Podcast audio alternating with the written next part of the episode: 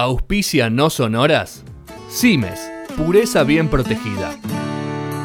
La vida sin música es un error. Los expedientes más secretos, literatura, los covers que no sabíamos que eran covers.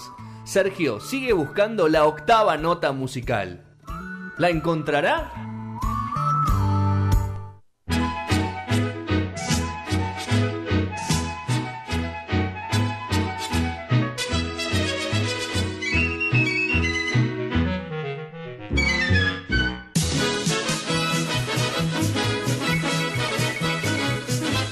Tercer bloque de No Sonoras, emisión 699, no sonoras.com.ar. Tantos recuerdos. A tres minutos de las 8 de la noche.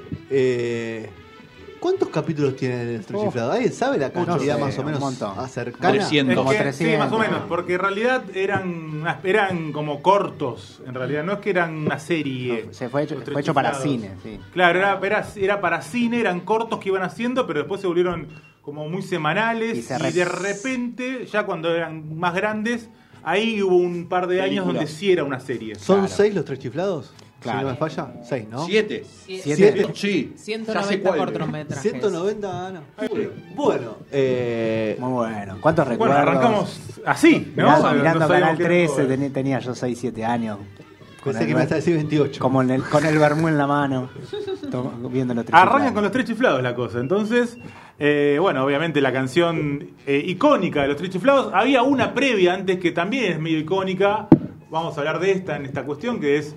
eh, ¿Tiene nombre esta canción? Sí, tiene nombre, pero eh, vamos a hablar un poquito primero de esta canción que a partir de los finales de los años 30 la empezaron a pasar en los tres chiflados. Antes había otra que era Listen the Mocking Here, o como se diga, eh, que también es muy conocida, ruiseñor. si la buscan por ahí, claro, es bastante conocida también. También en un cover, pero no vamos a entrar en esa, sino ya es demasiado.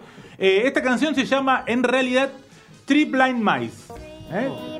Y es eh, Tres ratacitos ciegos. Y es una canción infantil, en realidad, que la propia Columbia, que es la productora de, de Los Tres Chiflados, se encargó de llevarla a, ese, a ese toque medio gracioso, con toques hasta yaceros también, ¿no?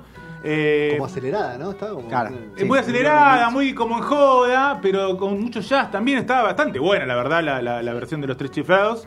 Eh, pero bueno, en realidad es una canción infantil. eh, era como, ¿cómo te, ¿cómo te podría decir? Era... mm, de- data de hace muchísimos años eh, y no empezó siendo una canción infantil, sino que era bueno, una, una típica rima de, de- de los años eh, 1600, ¿no? O sea, muy vieja. Wow. Eh, se dice que la primera versión conocida era de un tal Thomas Ravenscroft y fue publicada en 1609 bajo el nombre de se Deuteromelía. llamaba. Vencieron los derechos ya. Y hay 1600 ya vencieron. muchos rumores de que la letra, que es Tres ratoncitos ciegos, porque tiene una letra que estamos escuchando ahora de fondo de, de una canción infantil, que es donde más se popularizó este tema, hasta que los tres chiflados la volvieron como la volvieron. Eh, era como una, era una canción que supuestamente eh, hablaba de, eh, bueno, la reina María I de Inglaterra, no sé si se acuerdan, la No, Bloody la- la Mary, ahora. La de la ahora. famosa Bloody Mary. La que ganó ahora. La ganó, no. Bodas Eh, de. No sé cuánto le.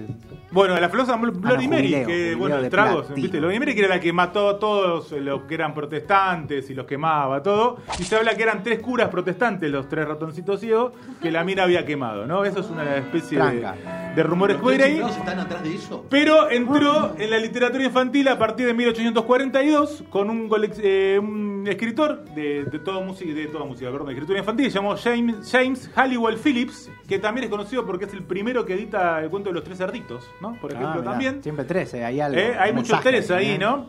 Y después también se volvió un poco también a la cuestión, eh, la, la- la música, que ya se hacía como muy clásica en, lo infantil, llevada un poco también a la, a la música clásica. Tenemos algo creo que de fondo, querido... eh, ahí está, mirá, ¿ves?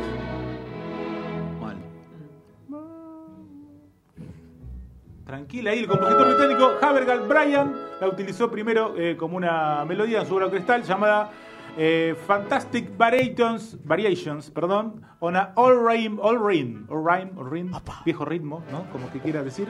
Ustedes están para corregirme ustedes dos, ¿eh? Ustedes están mucho para corregir. A mí me gusta mucho una que se usó después eh, en la película Doctor No de James Bond. James James Bond. Bond con Sean Connery en ritmo Satánico medio calipso. doctor. A ver, la tenés ahí, Satánico Manu, mirá. doctor, no. El satánico doctor Nono, eh, mirá, ahí está.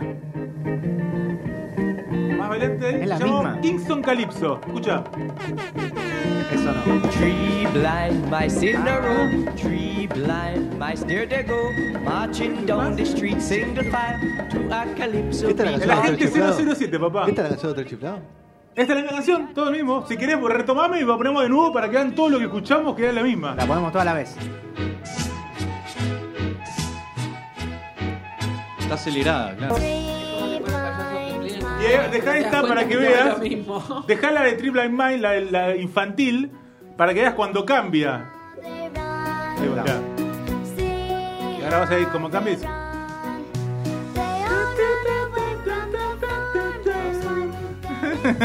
Pero más lentita, ¿no? Así que bueno, ahí eh, pudimos ahí construir un poco lo que es esta canción de los tres chiflados. Y ahora vamos a viajar a Argentina, Vamos. año 2000, tranquilo, esta va a pasar rápido. Tranquilo porque no estaba, No hay no, tanto para hablar, tranquilo, no, año tan 2002 tranquilo no. estaba nada tranquilo, pero bueno, escuchamos un clasicazo, por supuesto. Ahí va. No me acordaba que era del 2000, pensé que era un poquito más. 2002. 2002. 2002. 20 Inconfundible, por 20 años. supuesto. Inconfundible intro de los simuladores. Claro que sí. Eh, que tal vez muchos sabían que decían Piazzola, Piazzola, no sé si ustedes sabían que era un tema de Piazzola. Sí, se hablaba bastante, Es muy estilo pero claro, eh, lo escuchás y se- viste que. Piazzola tiene eso, escuchás y esto es Piazzola, decís vos. No, Pero no era la canción de No era que original, sonaba, claro. sino que era la de, la de Gotham Project, ¿no? la que estamos escuchando de fondo. Así que como seguramente no escuchamos mucho la de Piazzolla, vamos a escuchar un poquito la, original de fondo, mientras contamos que bueno, el álbum era inspiración, inspiración de Gotham Project del año 2004 y el día Piazzolla Persecuta de 1977 que sacó cuatro discos el mismo año, Piazzolla, ¿eh? Andaba Tranquilo. prolífico el amigo en Bien. ese momento. Así que ponle un poquito de fondo ahí la, la, la, la original, digamos, la de Piazzolla. ¿Cómo se llama el Bastante tema? igual. ¿Cómo se llama Bastante igual. Eh, la canción se llama Cite Tango. Chiste tan. Ahí Chiste está. tan. Cite Tango. Cite Tango. Como quiera.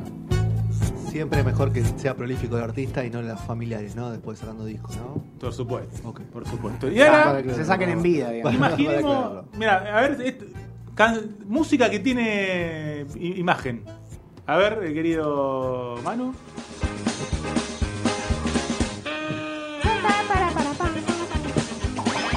Toda, toda persecución entra esto.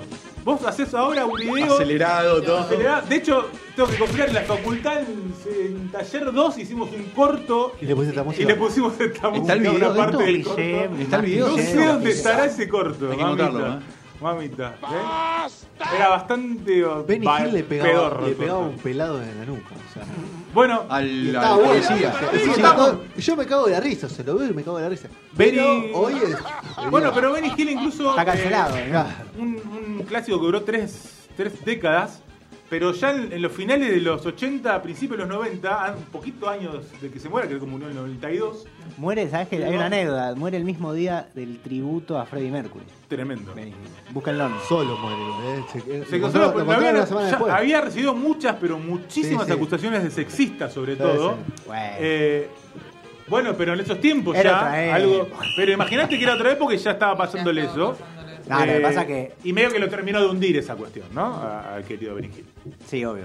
sí, pero eh, estamos hablando años 90 en Inglaterra. ¿no? En Inglaterra. claro. Eh, Bueno, la canción se llama Jacket, Jacket y Sax. Se llama la canción que Ok. escuchamos, que nunca capaz sabíamos su nombre. Está interpretada por Ronnie Aldrich Orchestra. Eh, era un pianista, compositor, arreglista inglés. eh, pero la versión original es del año 1963 de Boots Randolph. Y la tenemos por ahí, querido Manu, seguramente. Randolph era un saxofonista bastante influyente en los Estados Unidos y compone esta canción en el año 1973. Pero, pero, pero, pero, porque me gustan los peros. Sabíamos que eran covers. Si hilamos un poco más fino, la canción está inspirada de dos lugares diferentes también. Sale de dos, como que Upa. juntaste dos y las metiste ahí y el chabón hizo una canción. Un remix. El primero era un clásico llamado Chicken Reel. Chicken, Chicken Reel, Reel, Chicken Reel. eh, especialmente una versión medio de, de- La agarró, tiene muchas versiones, agarró una versión medio folk, de medio folk, de violines, que estamos escuchando ahí a fondo.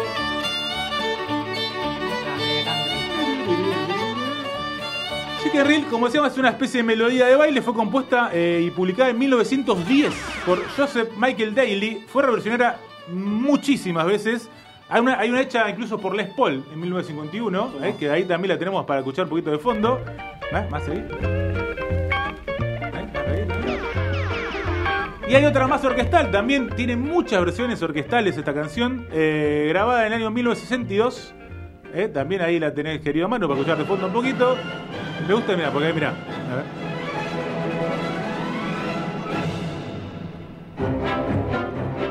Mirá, ahí va, para que arranque.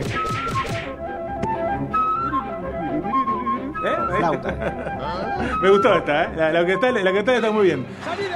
Es como tremendo los lo, lo documentos que encontraban musicales. ¿eh? Pero ojo, durante la canción de Benny Hill hay una parte como B de la canción que capaz no se escucha mucho, que es muy circense y me van a escuchar y van a decir esto es recontra conocido. A ver. Mira, ahí va. Claro. Circo. Circo a pleno. Es parte de- de la misma canción de Benny Hill, ¿no? Escuchamos. Eh, se llama la canción eh, que cada vez que hay un payaso, un circo, se escucha como de fondo.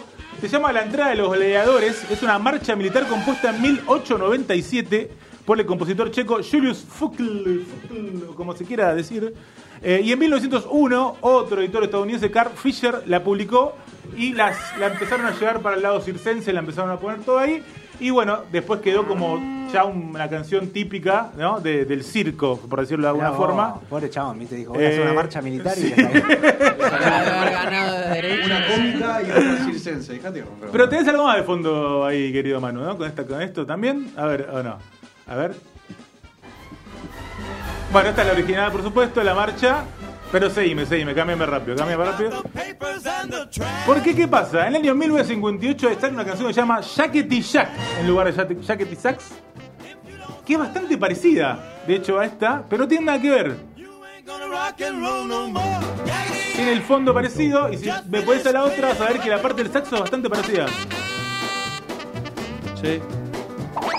Hay algo raro, y esta cinco años antes de la original, así que... Falta una nota igual, me parece. Bueno, claro, no, es igual, no es como... Pero digo, hay como una especie de... Ah, sí, sí, sí. de Con ganas. Una inspiración. Una choriciada, se podría decir. ¿no? Ah, sí, se, llama, se inspiración. llama igual, Jackety Sax, Jackety Ahora Jack. queda bien usar tomar canciones viejas y reversionarlas. Está muy de moda, amigo. Sí. Muy de moda, hay que chorear con algo, ¿eh? Y ahora sí, a, a homenaje a Rodri que trajo la A remera, Rodri su casaca. eh, a la casaca de Rodri. Todos cantaban con el profesor, no, hasta los haters, ¿eh? Hasta los haters seguro cantaron, ¿eh? Los haters de esta serie. Con Berlín, Con ¿no? Berlín, Por con- supuesto también. Hemos- Sí, hemos llorado. con la Cuando, claro, hay una parte final cuando festejan que. Te no está cuenta, festejando. Hay una, can- hay una canción hasta. Hay una versión, la tenemos, festejan, pero. Hay una versión en- hasta en castellano lenta que, que hay sonando en un momento Ah, también, sí, sí. ¿no? Eh, que suena ahí, por supuesto. Eh, la que está grabada, la que se escucha mucho, aparte de cuando cantan los protagonistas, es de un cantante de español que se llama Manu Pilas. Pero todos, bueno, se habló bastante del origen de esta canción, ¿no? Su cuestión antifascista, Antifascista. ¿no? Adaptado como un himno de la resistencia, usada por los partisanos italianos, más que nada entre en la mitad de, de la década del 40, la vieja década del 40, ya vamos a tener que empezar a cambiar, ¿no? Es Es verdad, sí. eh, bueno, obviamente contra los fascistas, contra los nazis. eh, pero bueno, se empezó a viralizar, por decirlo de alguna forma, por, gracias a los comunistas, a partir de las reuniones que se empezaron a dar, eh, las, las típicas reuniones mundiales de los, com- de los comunistas. Ahí es donde Cristina Pérez dijo. Eh, ahí es. ató todos los cabos, dijo. Neozaristas. La empezaron a cantar, a traducir a varios idiomas, eh, empezó a generarse como toda una cuestión y recién en los años 60 eh, es grabada por primera vez por una italiana llamada Giovanna Taffini y la tenemos ahí de fondo. Alla poquito. mattina, appena alzata. Falta punch. Me gusta, me gusta ese origen más sanguíneo, ¿eh? Más de protesta. Es muy de cancha esta canción. Sí, sin duda. Bueno, la banda argentina viajera, la fanfarria del capitán, la, era como su hit de esta banda que viaja por todo el mundo y bueno, se subió a la ola, por supuesto, en el 2017 cuando la casa de Babel pegó y llegó hasta estar en una parte en la casa de Babel 3. Escuchamos ahí de fondo un poquito. eh, aparecen bailando incluso en la, en la propia serie, ¿eh? En- robaron cámara y todo, con un momento que están Nairobi y Helsinki bailando y cantando. Ah, Que entre teóricamente ellos. están acá en La Pampa. Están todos Teóricamente. festejando Claro, y, es- teóricamente están en La Pampa. y ahí aparece la, la banda también. Eh, así que bueno, eh, Ahí están los Balcanes, man. también disfrutó de esto la Fafre Capitán y nos queda la última. Lo hicieron con Virtual. Production eso, Rodri. Nos queda la última, tal vez la más picante y vamos a escucharla, ¿Cómo la más querido picante? Manu. Oh, cuántos recuerdos. Se- señores de pie. Señores de pie, está sonando el chavo. Comienza el programa número uno de la televisión humorística, ¿no? ¿Cómo es? Que- No me hablé. me, no, me acordé que podríamos haber puesto el himno a Bolaños de Pito Oh, eh, claro, qué, qué himnazo el de Piti, eh, mamita. Grande. Argentina, como algo dice, Argentina Tiene tiene a Maradona, Marihuana tiene Paraguay, dice. Marihuana tiene Paraguay. Hermoso. Obviamente este tema no lo hizo Robert Bola- Roberto Gómez Bolaño, tampoco Quique Segoviano. No, creo, que estaba por Creo ahí. que es lo único que no hizo Roberto Gómez Bolaños. Es lo Qué único que no hizo, me parece, ¿no? Eh, el tema, igual, viste que quedó como que era el tema del chavo. El tema, del chavo. Obvio, El tema es de un francés llamado Jean-Jacques Perry, ¿eh? pionero de la música electrónica. Pionero de la música electrónica con influencias estadounidenses, vivió mucho en Nueva York, se hizo muy amigo de Robert Moog, el del que teclado, el Moog. ¿no? Y en el año 1970 hizo un disco que se llamó Moog Indigo, y en ese disco estaba la canción The Elephant Never Forgets. ¿Qué es esta? Es la que estamos escuchando de fondo. Así tal cual. La canción se llama The Elephant Never Forgets y es la que estamos escuchando de fondo. O sea, es, es así. Es este tema. No es una versión. No es una versión, es este tema que puso el querido Bobby Bolarios ahí, compuesta por él y por eh, Gerson Kingsley, eh, que co- co- co-escritor Anda a laburar. de la canción. La Pero Gómez. Bolaños nunca pagó un sope. Dijiste derecho, ¿cómo llegó a esta canción también? Nunca pagó un peso y dijo, "Ah, yo la uso toda, que le chupa todo un 50 huevo, dijo. ¿no? Nada más, Se van todos a 50. cagar. Don Ramón lo Siguen dijo, pasando ¿no? horas, Cuando o sea. Ramón se peleó por guita. Exactamente. Bueno. ¿qué pasa? Recién en el año 2009, cuando tenía 79 años, el querido Perry dijo, se enteró.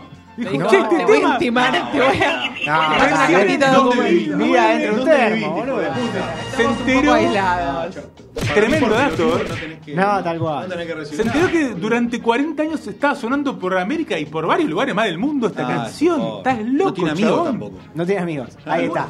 Obviamente- Porque vos podés no saber, no tenés nadie que te lo Nadie lo por no tener amigos. Nadie, nadie viajó nunca. Nunca Nunca nadie viajó por. Latinoamérica y se cruzó Meji- Nunca México pusiste Telefe, papu. Claro.